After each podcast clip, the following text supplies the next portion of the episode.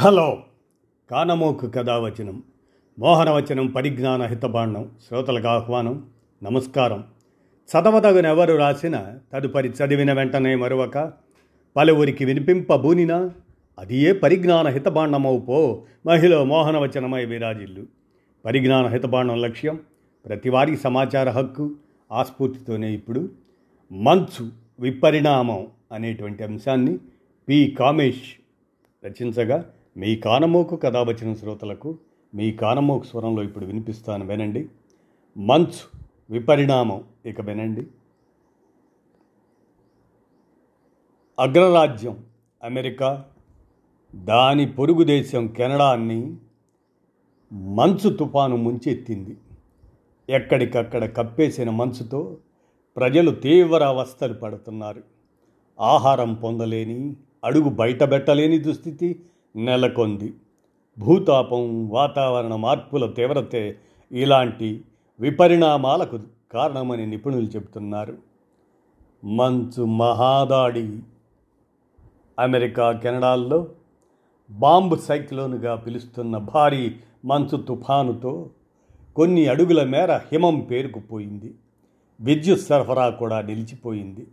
విపరీతమైన మంచు శీతల గాలుల ప్రభావంతో పలువురు మరణించారు. పరిస్థితులు దారుణంగా ఉండటంతో ప్రభావిత ప్రాంతాల వాసుల ఇళ్ళను వారిని ఇళ్ళల్లోనే ఉండాలని హెచ్చరిస్తున్నారు. విద్యుత్ సరఫరా కరువై పలు ప్రాంతాల ప్రజలు ప్రత్యక్ష నరకం అనుభవిస్తున్నారు. ప్రభావిత ప్రాంతాల నుంచి మరో చోటకు వెళ్దామన్నా కాలు కదిపే పరిస్థితి లేదు. రహదారులు విమానాశ్రయాలను మూసివేశారు.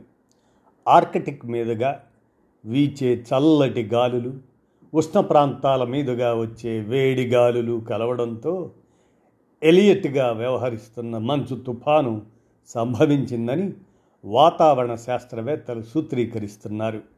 దీని ప్రభావం అమెరికా కెనడాల్లో దాదాపు ఇరవై ఐదు కోట్ల మందిపై పడింది. రెండు దేశాల్లోనూ విపరీతమైన హిమపాతం వర్షం చలిగాలులు నెలకొన్నాయి. ఆర్కిటిక్ ప్రాంతం మిగిలిన ప్రపంచం కంటే చాలా వేగంగా వేడెక్కుతుంది.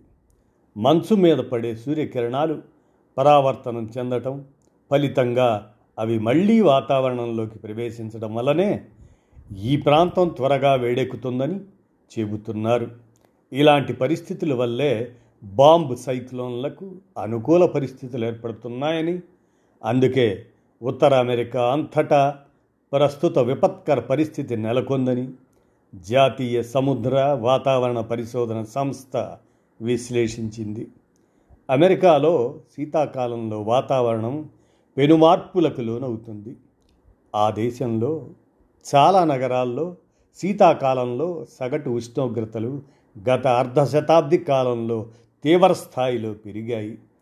చాలా ప్రాంతాల్లో మంచు తుఫానులు సంభవించటం సర్వసాధారణంగా మారింది.